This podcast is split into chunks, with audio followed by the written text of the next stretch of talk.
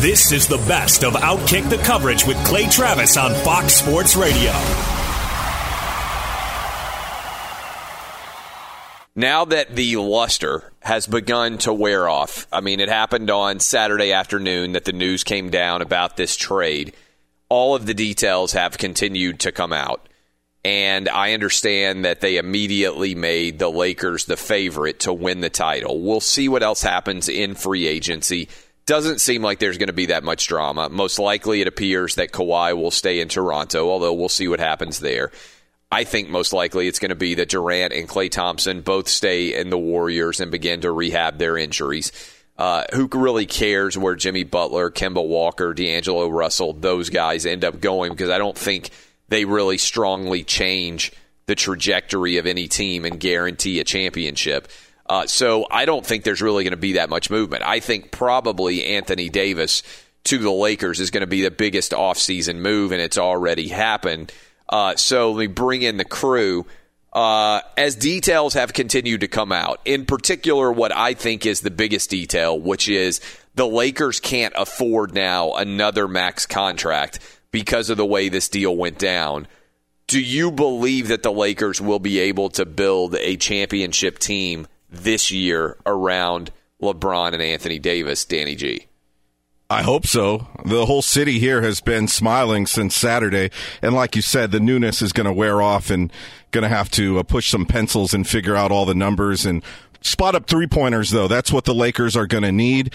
And obviously, you don't need max deals to get guys like that, Clay. So I think they can sign, say, J.J. Redick, but let me, Trevor let me, let me, let me, cut, let me cut you off here Yeah. in a second. We'll talk about that. But when this deal initially came down, the immediate response was, okay, the Lakers now can go get another max contract guy, right? That was the initial response before people started putting pen to paper and doing all the math here.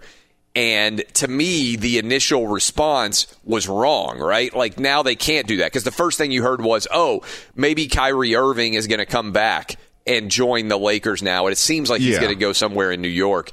And then you would have had a really, really strong trio, right? Um, and that was the initial expectation. Now I think it seems pretty clear that the Lakers were rushed to get this done, that they had to give I think the Pelicans, everything that the Pelicans wanted, maybe with the exception of Kyle Kuzma. Uh, but what the uh, Pelicans ended up getting was a pretty, pretty big price for Anthony Davis leaving.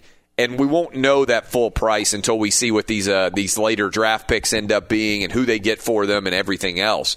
But I think it's going to be harder to build a championship team without at least the possibility of getting that third max contract guy. Uh, we'll see about that. I think Kyle Kuzma is being underestimated a little bit because he could develop into that third star for the Lakers. So it's a big exception that they were able to not give him up and to pat ourselves on the back on this show since Radio Row in Atlanta. Our first reaction when the rumors came down, or not just rumors, but Rich Paul and uh, Clutch let it be known that Anthony Davis wanted that trade you predicted that they would wait for the Celtics offer the next season, which is now the off season rather. And I said, as long as the Lakers didn't give up Kuzma, it would be a win for them to get Anthony Davis because Kuzma is the best youngster that the Lakers had in a lot of Laker fans' opinions. So here on TV and radio in Los Angeles over the weekend, most Laker fans were celebrating the fact that Kuzma is still on the team. So if he can um, contribute like a third star on a team. He's capable of putting up 20 points a game. All right. So if he's the third guy and they're able to put some nice spot up shooters on that team, then they got something. They can at least go deep into the playoffs. now, the talk is that Anthony Davis is going to re up, but he hasn't done it yet. Uh, right. Well, so- he's going to wait to get that max money next season. Right.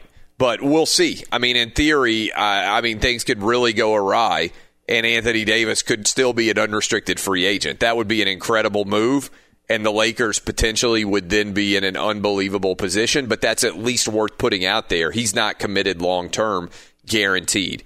Uh, when you saw this news, Dub, what was your immediate reaction? Well, I wasn't necessarily uh, surprised because Vegas seemed to have known, and I, I think it's a. I think I agree with Danny G. I think it's a win-win for both sides. And another thing on Kuzma, He's not even getting paid $2 million next year. So that's huge for the Lakers in 2019 and 2020 because he was such a, a, late draft pick. All right. Sorry, I cut you off too, Danny G. Who would you sign? Like, who are the shooters that you would sign? Because it is self evident yeah. for anybody out there that the Lakers need some more offensive firepower. And, uh, you know, what they tried to do in year one was surround LeBron and that young Lakers team with a lot of uh, veteran guys who didn't cost necessarily a ton and had one year kind of contracts so they would have flexibility going into this offseason who is out there right now that you think is gettable based on the dollars that the Lakers have? Well, and before I list off a couple guys that are available, you were talking about Anthony Davis's shooting.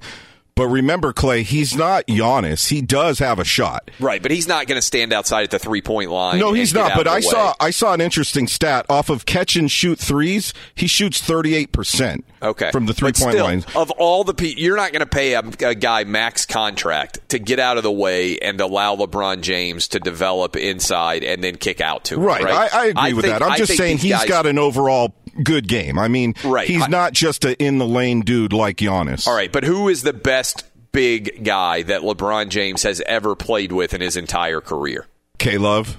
Probably. Yeah, and he's clearly not. I mean, the criticism that he got all the time was he's a big man who played like a shooting guard, right? Yeah. I mean, that was the, not, not, to say that Kevin Love couldn't go inside, and I guess you could say Chris Bosh. Uh, it was not like Chris Bosh was a great, uh, you know, outside shooter, but Chris Bosh is nowhere near a similar player. Yeah uh, to Anthony Davis. Yeah, so no, they're gonna only- yeah they're gonna need to get some three point specialists. I would love to see JJ Redick in a Lakers uniform. I've always wanted him to play for the Lakers. He was a longtime Clipper, of course. Trevor Ariza, who won a championship before the Lakers, he would be a good signing. And Danny Green, I think, would be a good signing for the Lakers. All right, so back to you, Dub. Do you think the Lakers should be the favorite to win the NBA title next year?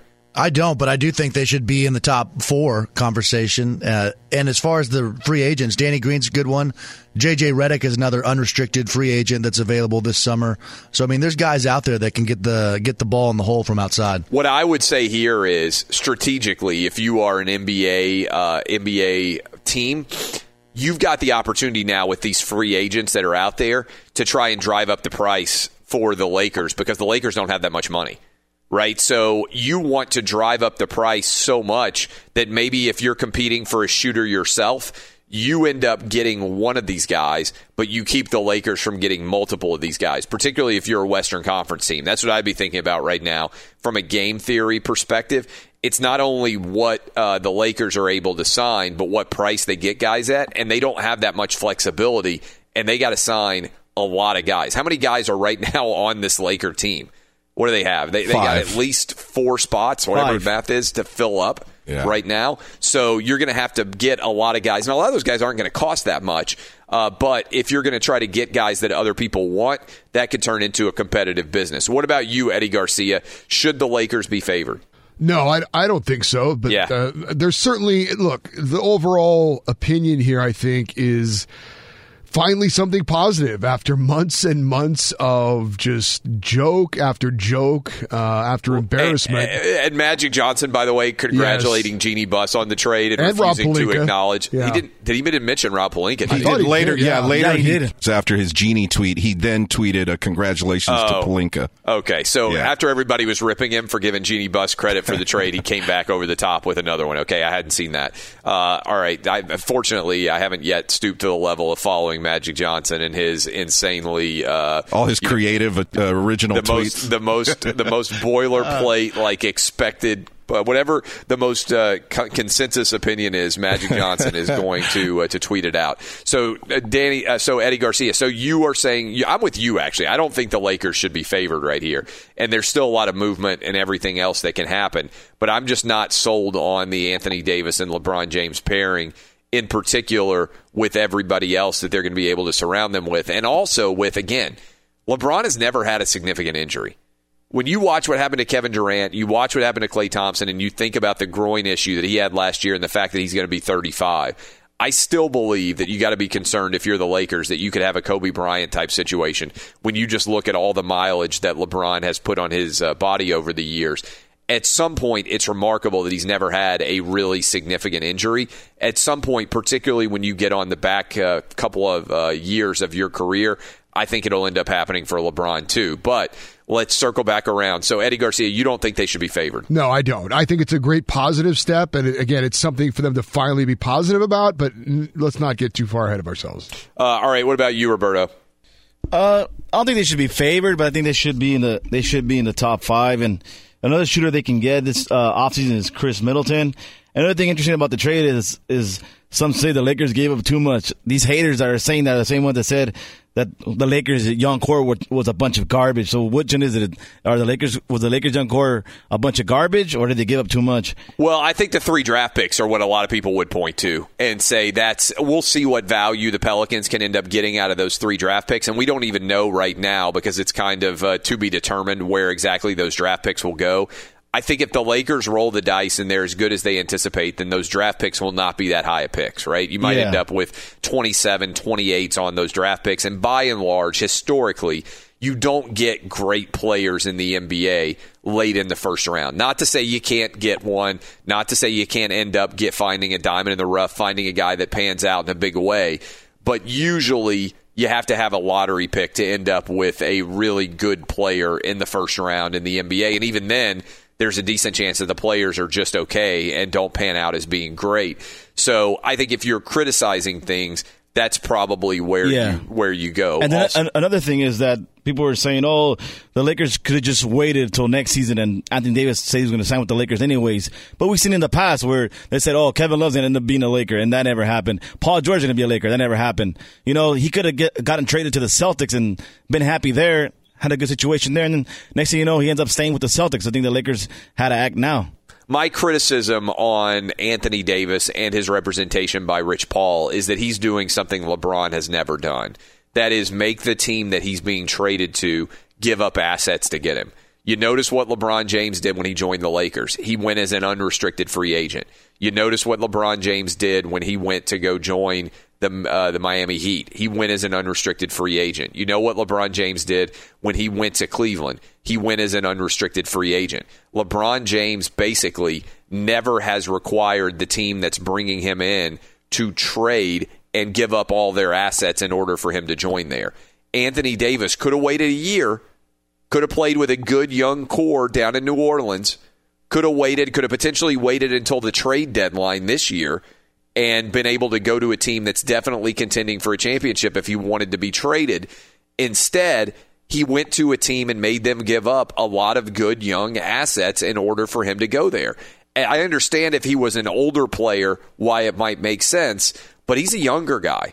And I just don't see the long range future of the Lakers. Yes, they might be good enough to contend in the next couple of years, but then LeBron's gone and how are you going to build this team back up around Anthony Davis given the fact that you're giving away all these draft picks? That's where I think Rich Paul did a poor job of managing both LeBron James and Anthony Davis because it makes sense for LeBron James for Anthony Davis to come to the Lakers based on LeBron James's age. He doesn't have that many more years to contend for a title. For Anthony Davis, I don't think it makes sense at all.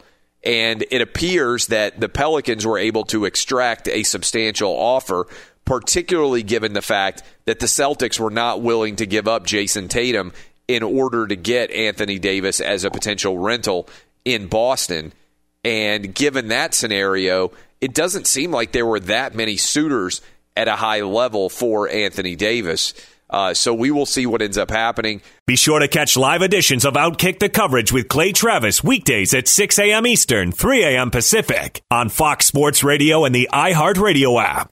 Hey, it's Jonas Knox. O'Reilly Auto Parts, you know, O O O O'Reilly, who are in the business of keeping your car on the road. O'Reilly Auto Parts offer friendly, helpful service and the parts knowledge you need for all your maintenance and repairs. They've got thousands of parts and accessories in stock, either in store or online, so you never have to worry if you're in a jam. The team at O'Reilly Auto Parts can test your battery for free, in or out of your car. If it needs to be replaced, they'll help you find just the right battery for your vehicle. When you're a do it yourselfer and need a specialty tool, tool to finish the job, stop by O'Reilly Auto Parts and ask about their loaner tool program. Simply pay a refundable deposit and borrow the right tool, then get your deposit back when it's returned. Need your windshield wipers replaced, a brake light fix, or a quick service? They'll help you find the right part or point you to the nearest local repair shop for help. Whether you're a car aficionado or an auto novice, you'll find the employees at O'Reilly Auto Parts are knowledgeable, helpful, and best of all, friendly. The professional parts people at O'Reilly Auto Parts are your one stop shop for all things auto do it yourself,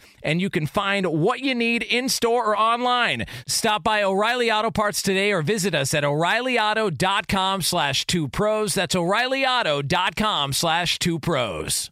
Hey, it's Jonas Knox, and who doesn't want better sex? But if you have ED, you may be struggling and dragging your feet on solving the problem. Don't put off having a better sex life any longer. Check out Hims Sex Chews and bring a new level of excitement and confidence to your sex life. The process is simple and 100% online, no uncomfortable doctor's visits. No insurance is needed. Pay one low price for your treatments, online visits, ongoing shipments, and provider messaging. Hims has hundreds of thousands of trusted subscribers, so if ED is getting you down, it's time to change that. Start your free online visit today at hims.com slash two pros. That's H-I-M-S dot com slash two pros for your personalized ED treatment options. Hims.com slash two pros. Prescriptions require an online consultation with a healthcare provider who will determine if appropriate. Restrictions apply. See website for details and important safety information. Subscription required. Price varies based on product and subscription plan. Sex Chews are compounded products and have not been approved by the FDA.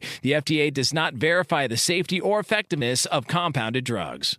Hey, it's Jonas Knox. The best athletes don't just play the game, they change it. When it comes to investing, GameBridge is doing the same. Their online platform does things differently because it's designed to put you in charge of growing your own savings. It's intuitive, it's easy, and best of all, it's on your terms. You make every play, you call every shot from choosing trusted financial products to deciding how much and how long to invest. GameBridge puts the power in your hands. No wonder they've earned the trust of 40% repeat customers. They give you the tools you need to save and grow your money with reliable returns and take charge of your financial future. It's a better way to invest because it's investing your way. So change the game. Get started today with as little as $1,000 at GameBridge.io. Hey, it's Jonas Knox. You've put it off long enough. It's time to replace your tires. Tire Rack has tires that will elevate your drive. Touring tires for commuter comfort, performance tires for sporty handling, all-terrain tires for on and off-road adventure. Go to TireRack.com to get started. Not sure where to begin? Use the Tire Decision Guide to get a personalized tire recommendation. The right tires for how, what, and where you drive. Choose from the full line of Toyo tires. Shipped fast and free to a recommended installer near you, or choose the convenience of mobile tire installation. They'll bring your new tires to your home or office and install them on site. It doesn't get much easier than that.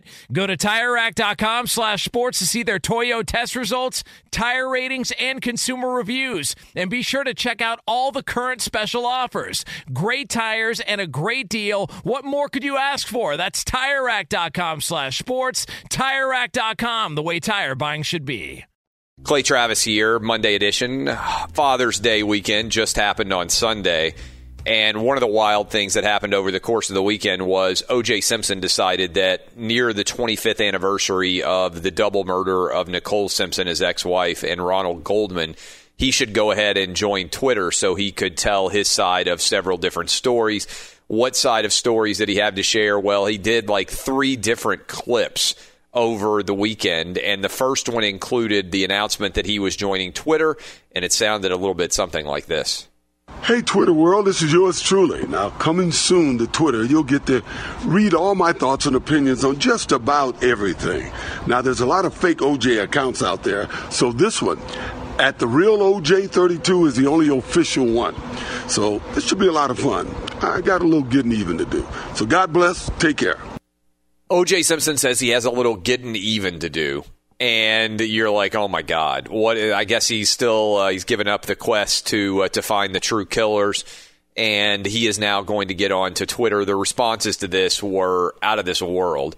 if you just read the mentions uh, in response to OJ Simpson. I genuinely wonder if he's reading the, the mentions or who is posting these videos for him and everything else. But so he put that's the introductory video he put up on Saturday.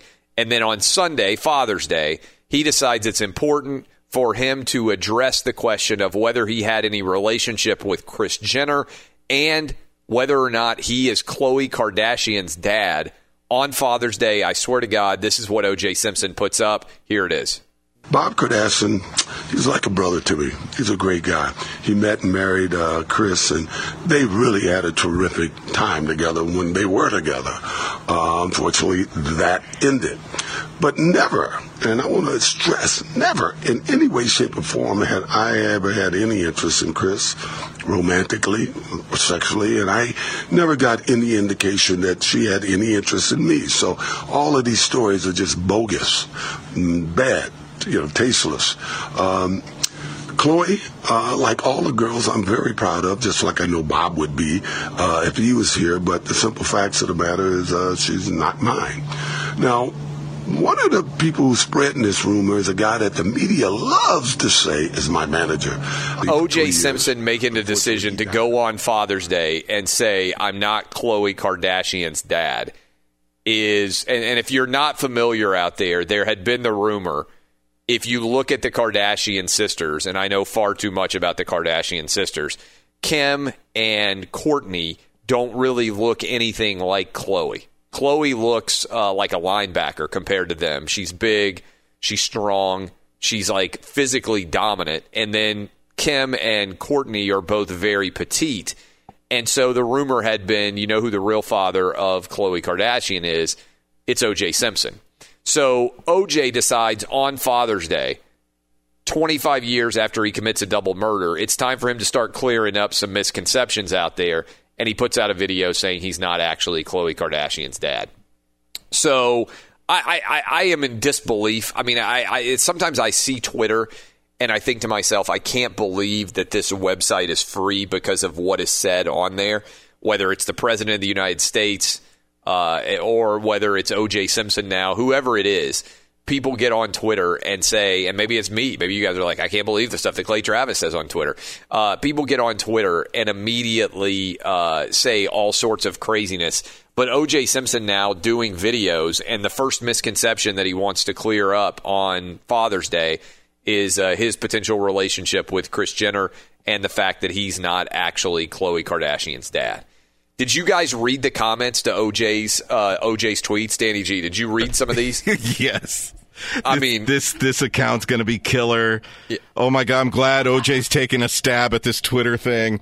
The comments are the best part of all of this. Oh, a lot of dad jokes in the comments, uh, yeah. and I, I just I I can't imagine what OJ's end game is here. But can we put in an official request? Has OJ ever done sports talk radio? Um, you know he has but on his own terms in other words he wouldn't answer the questions that the host was asking so people stopped requesting him well i mean can we request him yeah I mean, who would we request? If, I mean, you put in a request and see if we can get OJ. If OJ's now, I'll just, just, go through his manager. All right, put in a request and see if OJ wants to come on with us, uh, and uh, and we'll talk to OJ. I mean, I, in all honesty, like this, I, I think it's crazy that he has joined social media but uh, it's now been 25 years since the the murder case, and I I mean again the fact that he would join and say he wants to clear up some things and uh, and and and you know basically tell his side of the story, and then his side of the story is I'm not Khloe Kardashian's dad is uh, again evidence of why this thing should be uh, you should have to pay to join Twitter in some way. All right, uh, when we come back, roadmap for the next two hours.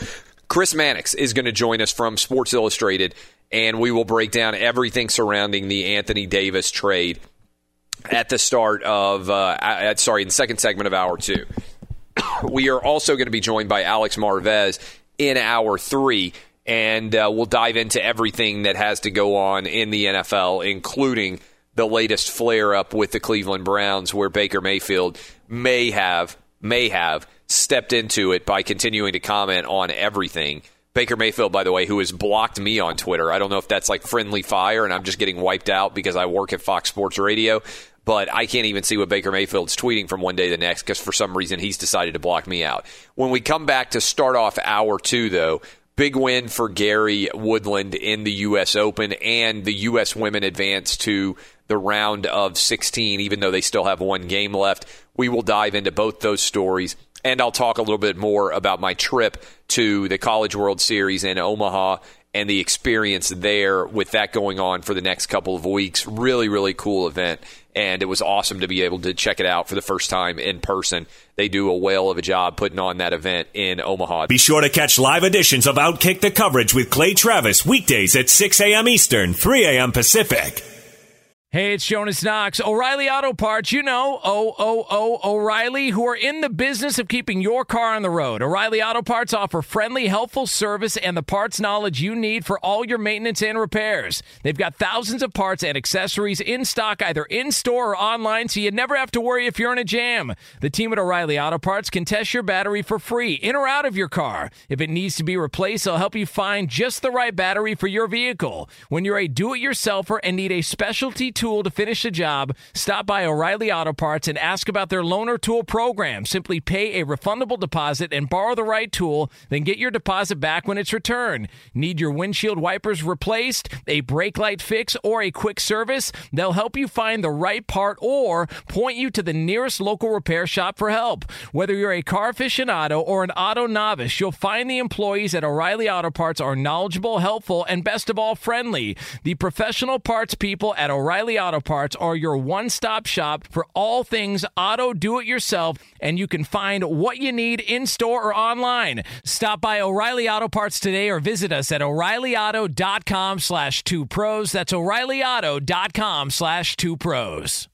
Hey, it's Jonas Knox. The best athletes don't just play the game, they change it. When it comes to investing, GameBridge is doing the same. Their online platform does things differently because it's designed to put you in charge of growing your own savings. It's intuitive, it's easy, and best of all, it's on your terms. You make every play, you call every shot from choosing trusted financial products to deciding how much and how long to invest. GameBridge puts the power in your hands. No wonder they've earned the trust of 40% repeat customers. They give you the tools you need to save and grow your money with reliable returns and take charge of your financial future. It's a better way to invest because it's investing your way. So change the game. Get started today with as little as $1,000 at Gamebridge.io.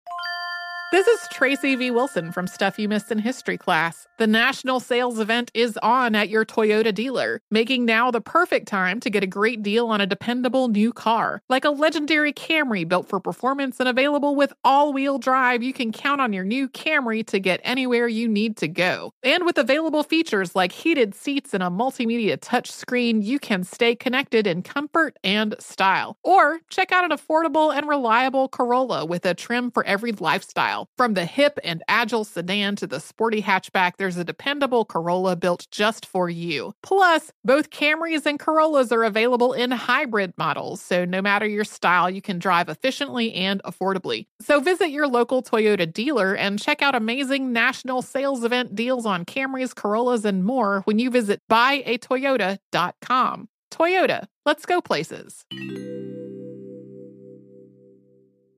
Hey, it's Jonas Knox. You've put it off long enough. It's time to replace your tires. Tire Rack has tires that will elevate your drive. Touring tires for commuter comfort, performance tires for sporty handling, all-terrain tires for on and off-road adventure. Go to TireRack.com to get started. Not sure where to begin? Use the Tire Decision Guide to get a personalized tire recommendation. The right tires for how, what, and where you drive. Choose from the full line of Firestone tires. Shipped fast and free to a recommended installer near you, or choose the convenience of mobile tire installation. They'll bring your new tires to your home or office and install them on site. It doesn't get much easier than that. Go to TireRack.com slash sports to see their Firestone test results, tire ratings, and consumer reviews. And be sure to check out all the current special offers. Great tires and a great deal. What more could you ask for? That's TireRack.com slash sports. TireRack.com, the way tire buying should be. We're joined now by Chris Mannix at SI. Chris Mannix uh, to break down the latest on the Anthony Davis trade, and let's bring in Chris. Chris, um, were you surprised about the price that the Lakers paid? What do you think of this from a breakdown factor? Well, I, I no, I wasn't surprised by the price they paid because on the initial reporting, it, it looked like you know three first round draft picks is high, but not exceedingly high. But then, in as you learn more, the, the swap rights are what what really gets you, and, and this is what the the Brooklyn Nets had to deal with for years in the aftermath of that deal with the Celtics. Those swap rights are just a killer, and, and when you're looking at what is it, 2023 and 2025, the ability to swap picks, I mean that could be substantial for the Pelicans. They try to turn the corner on on that franchise. So Oh, look, if I'm the Lakers, I still would have done it because you know you have to. You're on LeBron's timeline now, and you have to roll the dice on a deal like this. But the Pelicans can walk away from this deal thinking that they maximize the value for Anthony Davis. Speak about the swaps again in 2023 and 2025, the two late round picks. Ideally, anytime you're having this situation, you want your pick to be as low as it possibly can. But theory, by that point, LeBron James's career is over, right? Probably. And so the Pelicans uh, would be rooting for the Lakers to be awful then, so they could take advantage of those bad picks. Exactly, and look, it's it's not a sure thing. Um, you know, when the Nets made the Celtics trade, they were aware that the the 2016 pick or the the later uh, picks and the swaps could be problematic uh, for them because of the age of the players. They just didn't anticipate that thing going south as quickly as it did in Brooklyn. The Lakers, th- their optimism is that even if LeBron is gone by that point, and, and who knows, I mean, he could be one of those guys that plays until he's 40. But even if LeBron is gone at that point, Davis is still going to be at the back end of his prime years. And if you have Anthony Davis there, you're going to be able to recruit, you know, another player to play alongside him. So their hope is that they're able to to build that team out around Anthony Davis, so they avoid that cliff that that befell the Brooklyn Nets. All right, so let's get into the the nitty gritty here of this trade because this is where I'm kind of fascinated by the detail work, and I know it's it's still a little bit to be determined. But initially, when this trade came out, the first thought is okay, the Lakers would have enough money left to be able to go get another max contract player and pair with Anthony Davis and LeBron James. It now appears that's not the case based on when this trade is taking place and how the money will work out. I know it's in the weeds, but I feel like this is a pretty important detail. How, to your understanding, do the dollars work out here? Well, what it boils down to is that if the Lakers can convince the Pelicans to hold off on executing this trade until July 30th, they'll be at around 32 million in cap space, which is roughly max level uh, for for a new contract. If they don't, that number drops down to about 27. If, if the Pelicans insist on executing this deal on July 6th, the first day they can execute it, it drops down to 27. And and for the life of me, I, I don't know what the Pelicans' motivation would be to help the Lakers out even further. As we said, they're trying to. They're now in the business of the Lakers losing. Now that they've made this deal, they want the Lakers to struggle as, as early and as often as possible. So I, I would expect David Griffin and the Pelicans to insist this deal gets done on July 6th. So without any other maneuverings, the Lakers are only at about 27 million in cap space. But you know what? I, I don't think max cap space should matter. I think if you're the Lakers, you now have a prime Anthony Davis and LeBron James who is still an offensive force. Your combination, especially with the Warriors crumbling, your combination of Davis and LeBron is going to be right up there with any twosome in the NBA. Going to get another star, I don't think is the best course of action. I think filling out the roster with the likes of, say, a JJ Redick or Malcolm Brogdon or any of the other second or third tier free agents that make sense around your players, that's the best way to go. They went south last year, Clay, because they didn't get enough shooting around LeBron James. They have to go out this summer and find shooting to complement LeBron and Anthony Davis. They've got one guy in Kyle Kuzma that they were able to keep that fits that mold. They define two or three more. All right, uh, let's leave behind the Lakers for a minute and go into free agency, which officially is going to start in what, like 15 days, almost exactly from now, a little over two weeks. Um, when you look at the free agent marketplace, what are you hearing? Who's actually in play? Do you think Durant and Klay now stay with the Warriors? Do they sign max deals? Does Durant opt in for one year? Does he still potentially leave and sit out? Where are we looking there? What are you hearing about Kyrie? What other free agency, Kawhi? What is the expectation on your end as we move closer to this? Well, I think you know Mychal Thompson, the father of Klay Thompson, came out and said that Klay's definitely going to be with the Warriors, and and the perception's always been as long as Golden State didn't nickel and dime, dime Klay Thompson, he was going to stay there. Now the injury throws a bit of a wrench into it, but man, it would be a bad look for Warriors ownership if you know this guy that's been part of three championships and five finals runs, if they'd nickel and dimed him after this injury. So I think Klay is there. I mean, I, I don't know if this changes the calculus on Durant all that much. Um, you know, the the the sense I always got was that he's going to New York and and that was that that still remains the case. The Knicks, uh, I've been told, are not going to hesitate to give Durant a four-year offer. They're willing to pay four years to get three years of Kevin Durant. So I think that same offer is still going to be on the table. So I think Durant is still likely to wind up in New York with the Knicks. And Irving, I, I really think there's some clarity with Irving as well. I mean, I, I don't know for sure if it's the Nets but I think for sure it's going to be one of those two New York teams. I think at this point it would take a miracle for Kyrie Irving to be back in Boston. I, I just don't see that happening. I think the Celtics uh, are going to lose him in the offseason. Um, what do you think the uh, the Lakers? Who do you think the Lakers were competing with to get Anthony Davis? You just mentioned the Celtics, so I want to go to there. Reports are yeah. that that they the Celtics were not willing to include Jayson Tatum in any deal. Uh, in your mind, who were the Lakers bidding against? Did you hear of anybody else making an aggressive run uh, that the Lakers had to outbid? No, because this was done um, before the draft because the Pelicans obviously wanted either that fourth overall pick or the rights to trade that fourth overall pick. So there was kind of an accelerated timetable, and there really wasn't enough time for another team or teams to really think about Anthony Davis – as a rental. And say what you want about Rich Paul, but he did a pretty good job of publicly scaring off everybody that that might have been interested in taking Davis on with the belief that they could convince him uh, to stay. Now, uh, my understanding of Boston when it comes to Jayson Tatum is that even though these didn't get down to specific deals, I, I think they would have included Tatum if it was just Tatum and like nothing else.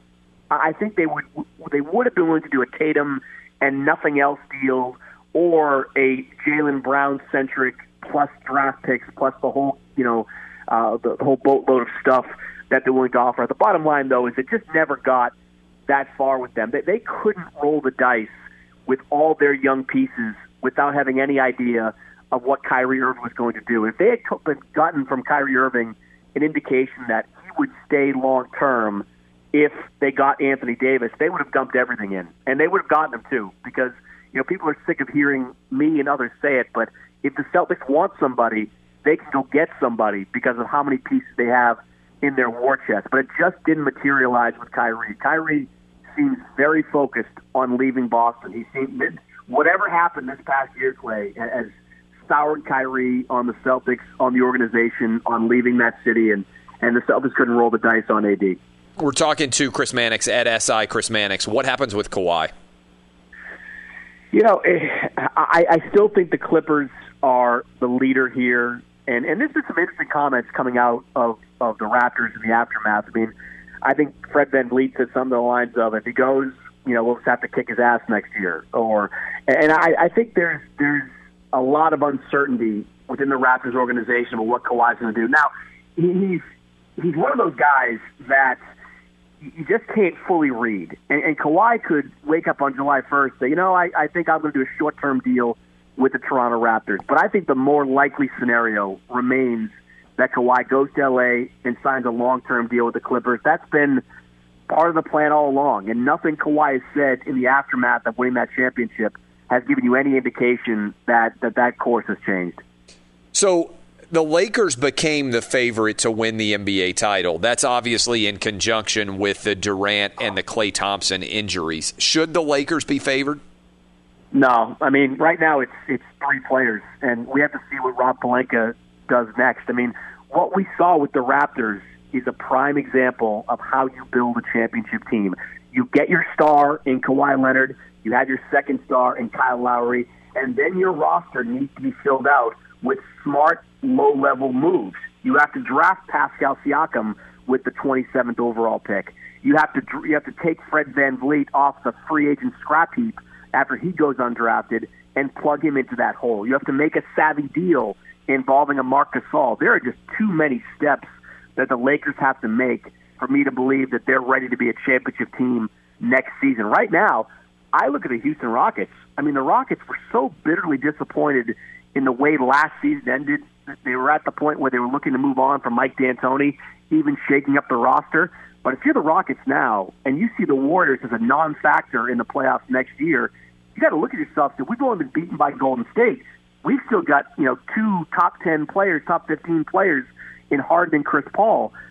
We've got a group that has great chemistry playing together. We got to keep this group together and see if we can make another run. I think Houston, assuming that Toronto breaks up, uh, has to be considered a, a co-favorite to win the whole thing. That's why the Rockets have to be happy that they didn't do anything uh, too abruptly at the end of the season. Do you hear any talk at all that Durant and Klay Thompson could come back to the Warriors and that both of them could be driven to try and get healthy to be back by the end of the season and be ready for the playoffs next year? That that could be No. something to them. Do you hear any talk of that at all? No, I, I think I think Klay will be back before the end of the season because history shows those ACL injuries.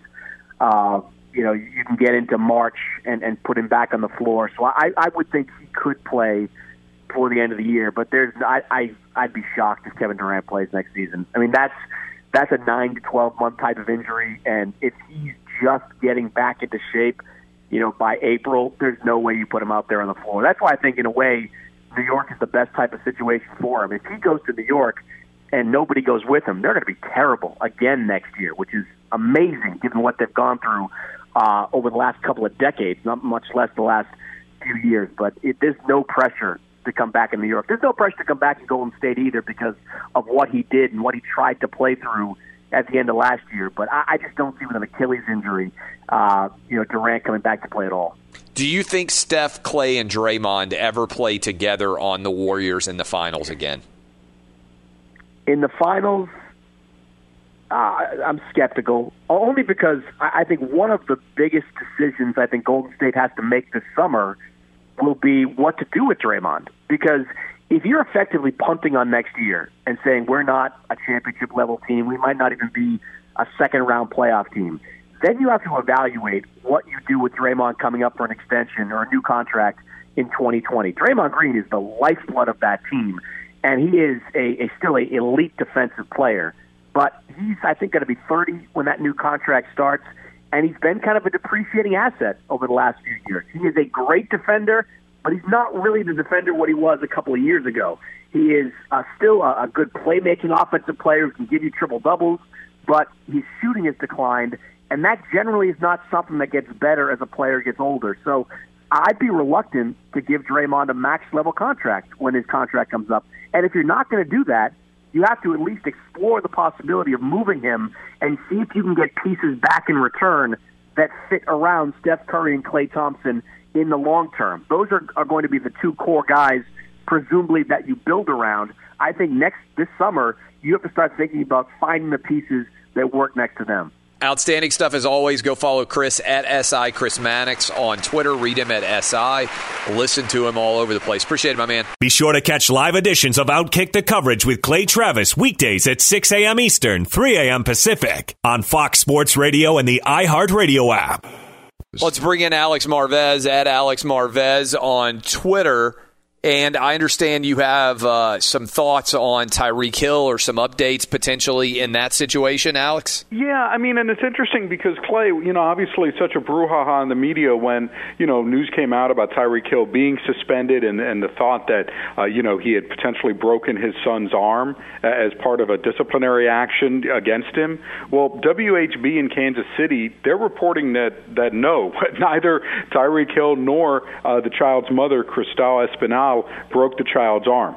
Uh, this was essentially just an accident that, that happens. And look, they're kids. I get it. Now, that being said, there's still disciplinary issues about the way that Tyreek Hill disciplined his son, and, you know, that included spankings and things like that. That's another story for another day, right?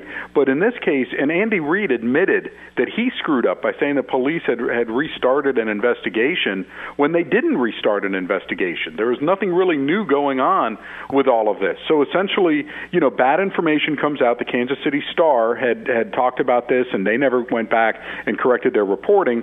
So, uh, uh, sort of a, a an image has been put out there on Tyreek Hill and play again. I'm not justifying the way that the man is dealing with his child or his fiance or anything like that, but I think it's important since we have discussed this story so frequently on on my visits here, you know, on Outkick the coverage, that we mention this with Tyreek Hill, and and then now what this means is essentially, I would imagine a de facto NFL suspension, maybe a couple of games, and then he'll be back with the Kansas City Chiefs.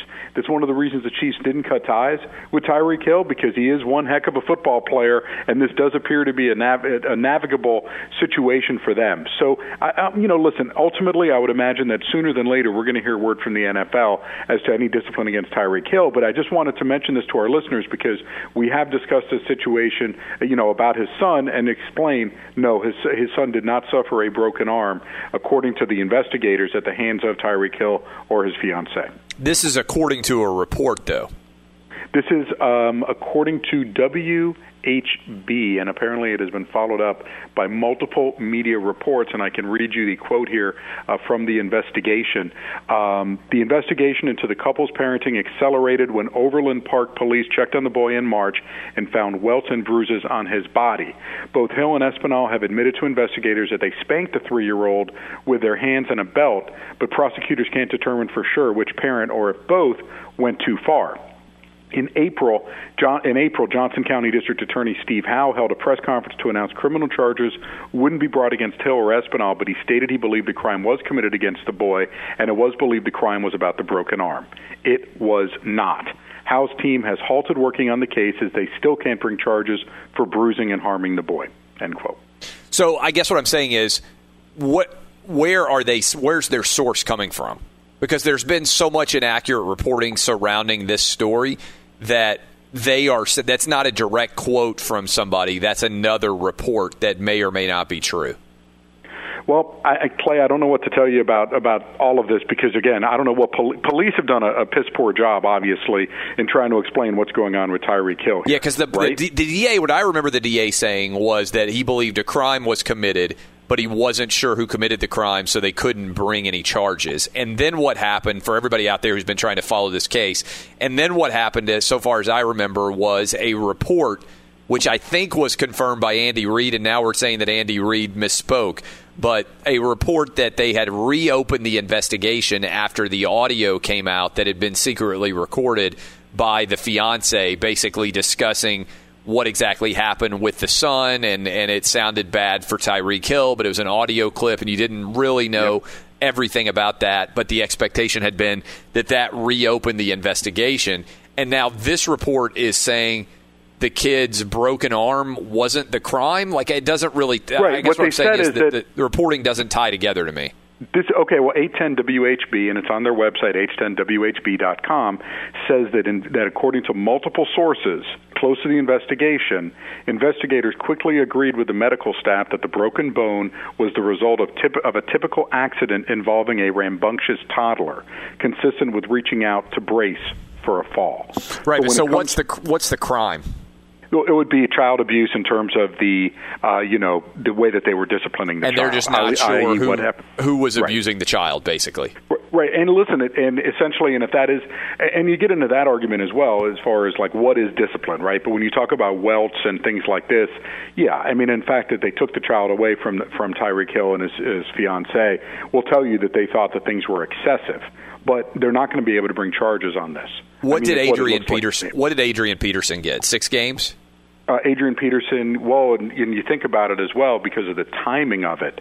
I mean, he essentially missed a season because he was frozen. Remember? Yes. On the uh, commissioner's secret exempt uh, double probation list. Yeah, right. So right. So they stashed him away, and then came the criminal proceedings where they actually had enough information with a child who was old enough at five years old to speak about what had happened.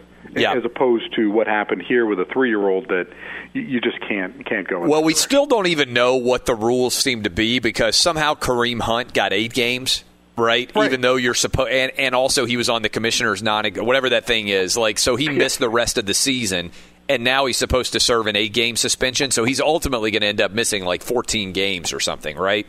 Yeah, about about eighteen or so. Yeah, you're Yeah. right, and the paychecks and the paychecks that come with it, and that's part of the problem with the NFL's personal conduct policy is that nobody really knows what is what constitutes this, you know, a punishment for these sorts of things. I mean, you know, we have Zeke Elliott and his situation, never charged, never brought to to court, anything like that. Um, but the NFL determined that he had abused an ex girlfriend, thus a six game suspension by talking to her and looking at photos. I mean why not eight games? Why not four games? We don't know. You know, this is part of the league and the mysterious ways in, in which they work. So that's why with Tyreek Hill, we just don't know where this goes. And we can't cite past precedent because, Clay, it's clear the NFL doesn't use past precedent, it seems, when deciding these Yeah. sorts of things, Uh, i.e., Kareem Hunt and the eight game suspension. Here's what I will say. I will be stunned if he doesn't miss at least six games because I think the last thing that Roger Goodell is going to do is under punish given how much attention this story got. Sure, So- six games sounds six games sounds about right. I, I agree with you, and I, and I think with the attention that the story's gotten, you have to have some sort of strong stance. And under the personal conduct policy, I mean, he can give him six games.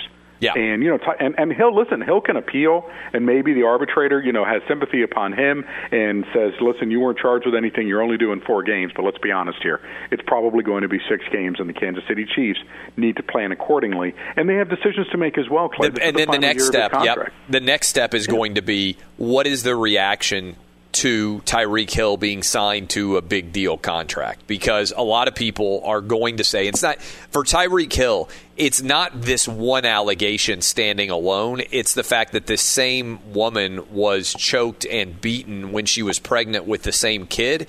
So Yeah. you don't get the benefit of the doubt in some way where others might receive the benefit of the doubt, uh, given his past history and the fact that he was kicked out of Oklahoma State and uh, and everything surrounding him. Uh, oh yeah, this this also factors threats, in. The threats, the audio threat of him threatening the the woman that he beat up in college and struck.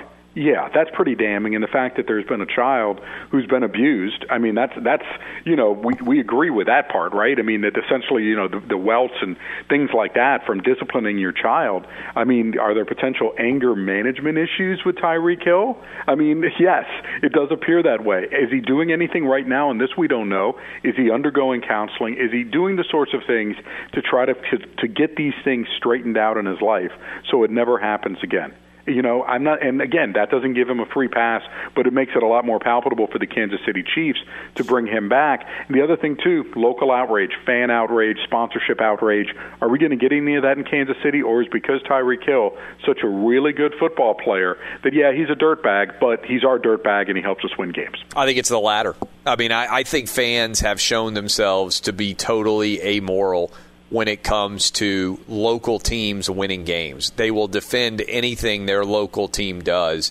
Uh, and uh, I think that uh, that they'll defend Tyreek Hill, particularly because I think there are a lot of people out there who are Kansas City Chiefs fans that feel like we gave away Kareem Hunt basically for nothing right? I mean, in the grand scheme of things, it didn't seem to me like I could be wrong, but when John Dorsey and the Cleveland Browns pick up Kareem Hunt, it didn't seem like there was that much outrage. And I think that's because people watched the video and they said, look, I'm not saying I want to uh, necessarily believe this guy is a paragon of virtue and he should be held up as a role model for my kids. But that video that came out of Kareem Hunt and the way he behaved in the hotel and the kicking and the shoving and, and things like that, I think most people said, you know what, I'm not. This guy deserves to be able to play football. He's not perfect. He's obviously made a mistake here, but it's not egregious in the same way that the Ray Rice knocking out his fiance video was. And frankly, it's not egregious in the same way. If Ty- if there had been video of Tyreek Hill choking and punching his pregnant girlfriend back when he was in college, I doubt that he ever would have gotten drafted into the NFL. Now, maybe I'm wrong because there's certainly video of Joe Mixon knocking out that girl in the Oklahoma uh, when he was at Oklahoma, and he still got drafted in the second round by the Cincinnati Bengals. So maybe I'm wrong. Maybe a team would have still drafted Tyreek Hill if he choked and punched his pregnant girlfriend and that was on video. But I tend to think that most of the time, video changes things if it's an egregious wrong in video. And uh, as long as Tyreek Hill is just on audio, he's probably going to get to come back, maybe with a six or eight game suspension. Yep, and the other thing is too, Clay, and this is where the Kansas City Chiefs have to make some decisions because bringing someone like this back in your locker room, I mean, if this is one of your teammates, it's a little uncomfortable, right? I mean, knowing that you're lining up next to a guy who is, you know, essentially, you know, disciplined their kids so far that they have to be taken away by protective services, and by someone who's threatened, you know, their fiance and been caught on audio doing just that. I mean, as an organization, do you put your other Kansas City Chiefs players through the same thing because while you know even if they may be at least accepting of this a lot of them have girlfriends a lot of them have wives a lot of them have families themselves and do they want to be associated with someone like this who again is a fantastic football player but there is a human element that's involved in this and this is when the Chiefs take a big picture step back right? I mean, that's something they have to ask themselves as an organization. And they may say, we're committed to Tyreek Hill as a human being, right? where where okay, we're going to help see him through this, and we're going to try to make sure at the end of the day, when Tyreek Hill no longer plays for the Kansas City Chiefs, that he's a better human being. You know what happened essentially, and, and to a different extent, but with Michael Vick, right, in the Philadelphia Eagles, and you remember how the NFL and everyone got involved in Michael Vick and trying to say that we're going to successfully rehabilitate Michael Vick's image after he killed all those dogs, and they did right? And now Michael Vick is a prominent broadcaster at Fox and has generally gained mainstream acceptance. I mean, people know that he did some terrible things in his past, but it worked. Can the Kansas City Chiefs orchestrate this type of, you know, statement as well and make this type of initiative? Just something to look out for here, Clay, because there's so many different levels to all of this with Tyreek Hill. But in the long run, I totally agree with you. Probably a six-game suspension, and he'll probably be back on the field for the Chiefs once again. Matt, from a Machiavellian perspective, the impact is going to be that the Chiefs are going to sign him to a longer-term contract for a lot less money. Yeah right? I mean, he right. may have been he may have been entitled to 100 million. Let's just say he was entitled to 100 million on the open market. He might be worth 50 million on the open market now.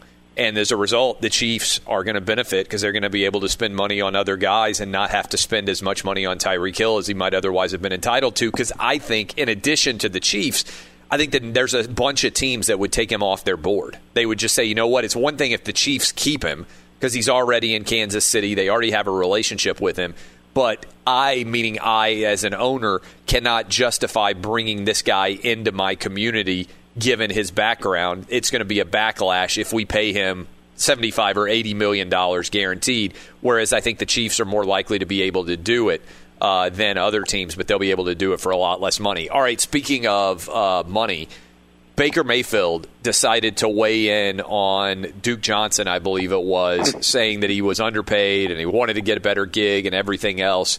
And it seems that there was a little bit of a flare up. Now, to me, this is evidence of Baker Mayfield just making himself too much of a story, right?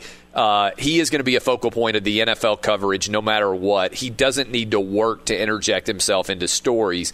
And uh, this seems to have blown up a little bit on him.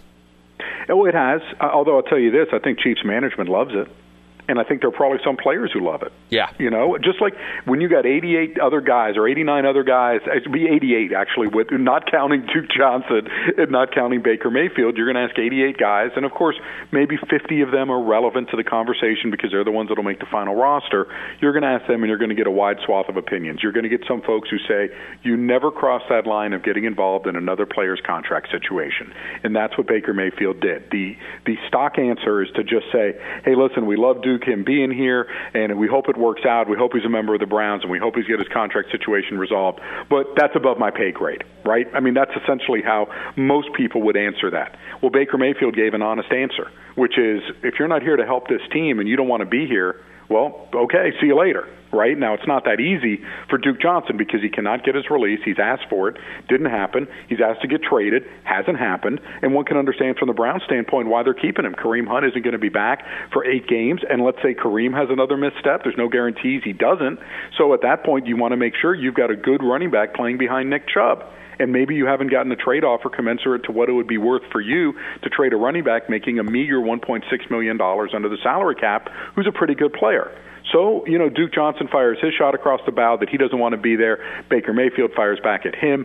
Uh, you know, these are the types of things that Baker's eventually going to learn in time, unless you're willing to to deal with all of the drama and headaches that come with saying something that even that even if you feel it, well, these things may flare up, and it's something that Freddie Kitchens as well needs to talk about. You know, in terms of the, the Browns head coach, he has leaned on players. Don't talk about Super Bowls. Don't talk about dynasties. We haven't even won a division. We haven't even had a winning record in 10 years, okay? But then you see Odell Beckham Jr., you know, g- you know, going against that and telling GQ that we're trying to build a Patriots-like dynasty and how he sees comparisons between Baker Mayfield, he's the next Brett Favre. I mean, you know, Freddie Kitchens has to establish himself as a head coach, and his words have to have some gravitas. So we'll see how this plays out in the future as others say things to the media that cause controversy. But honestly, Clay, in the big picture of things, I think this is one of those middle of June off-season stories that gen- that that we talk about now, just like Tom Brady skipping OTAs last year, and then it ends up in the long run like, eh, this really didn't matter in the grand scheme of things. Anything else quickly that's out there that fans should pay attention to this week coming up? Mm, it's quiet, man. It's off season right now, Clay. To be honest with you, things are pretty quiet. I mean, we're just looking at some disciplinary issues. And listen, teams also, you know, on the clock as far as uh, getting franchise player signed. And by the way, the Houston Texans, nice GM search. Way to work. Yeah. What a disaster. Yeah, we could have do- dove into that as well. We'll talk to you next week. It's uh, Alex Marvez. Go follow him on Twitter. Fox Sports Radio has the best sports talk lineup in the nation. Catch all of our shows at foxsportsradio.com and within the iHeartRadio app. Oh, oh, O'Reilly. Are your wiper blades chattering, skipping, or squeaking? Don't let streaks or smearing on your windshield compromise your visibility. When it's time to replace your wiper blades, stop by O'Reilly Auto Parts and see our selection. Our professional parts people will even install your new wiper blades while you wait. Stop by O'Reilly Auto Parts today. Oh, oh, oh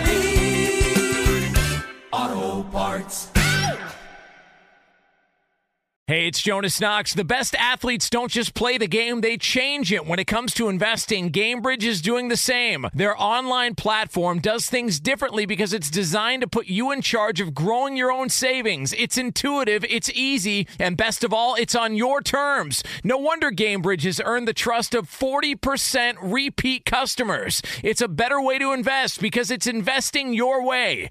Get started today with as little as $1,000 at Gamebridge.io. Whether it's your first time betting or you've been gambling for years, have a plan and know the game. Be aware of the rules and odds before you gamble. Set a budget and never gamble with money you can't afford to lose. Take a break and consider teaming up with trusted friends to help you stick to your budget. Remember, if you or a loved one has a gambling problem, call 1 800 Gambler 24 7 or go to helpmygamblingproblem.org for free confidential services. As someone who lives for politics, when a major scandal unfolds, it was shocking. I have to know what were they thinking? Backroom deals, huge amounts of money, CIA secrets, sets off a firestorm in Washington, affairs. No way this guy's got a mistress. Corruption. I knew I was a dead man. Warning it's even messier than you thought. United States of Scandal with Jake Tapper, Sunday at 9 on CNN.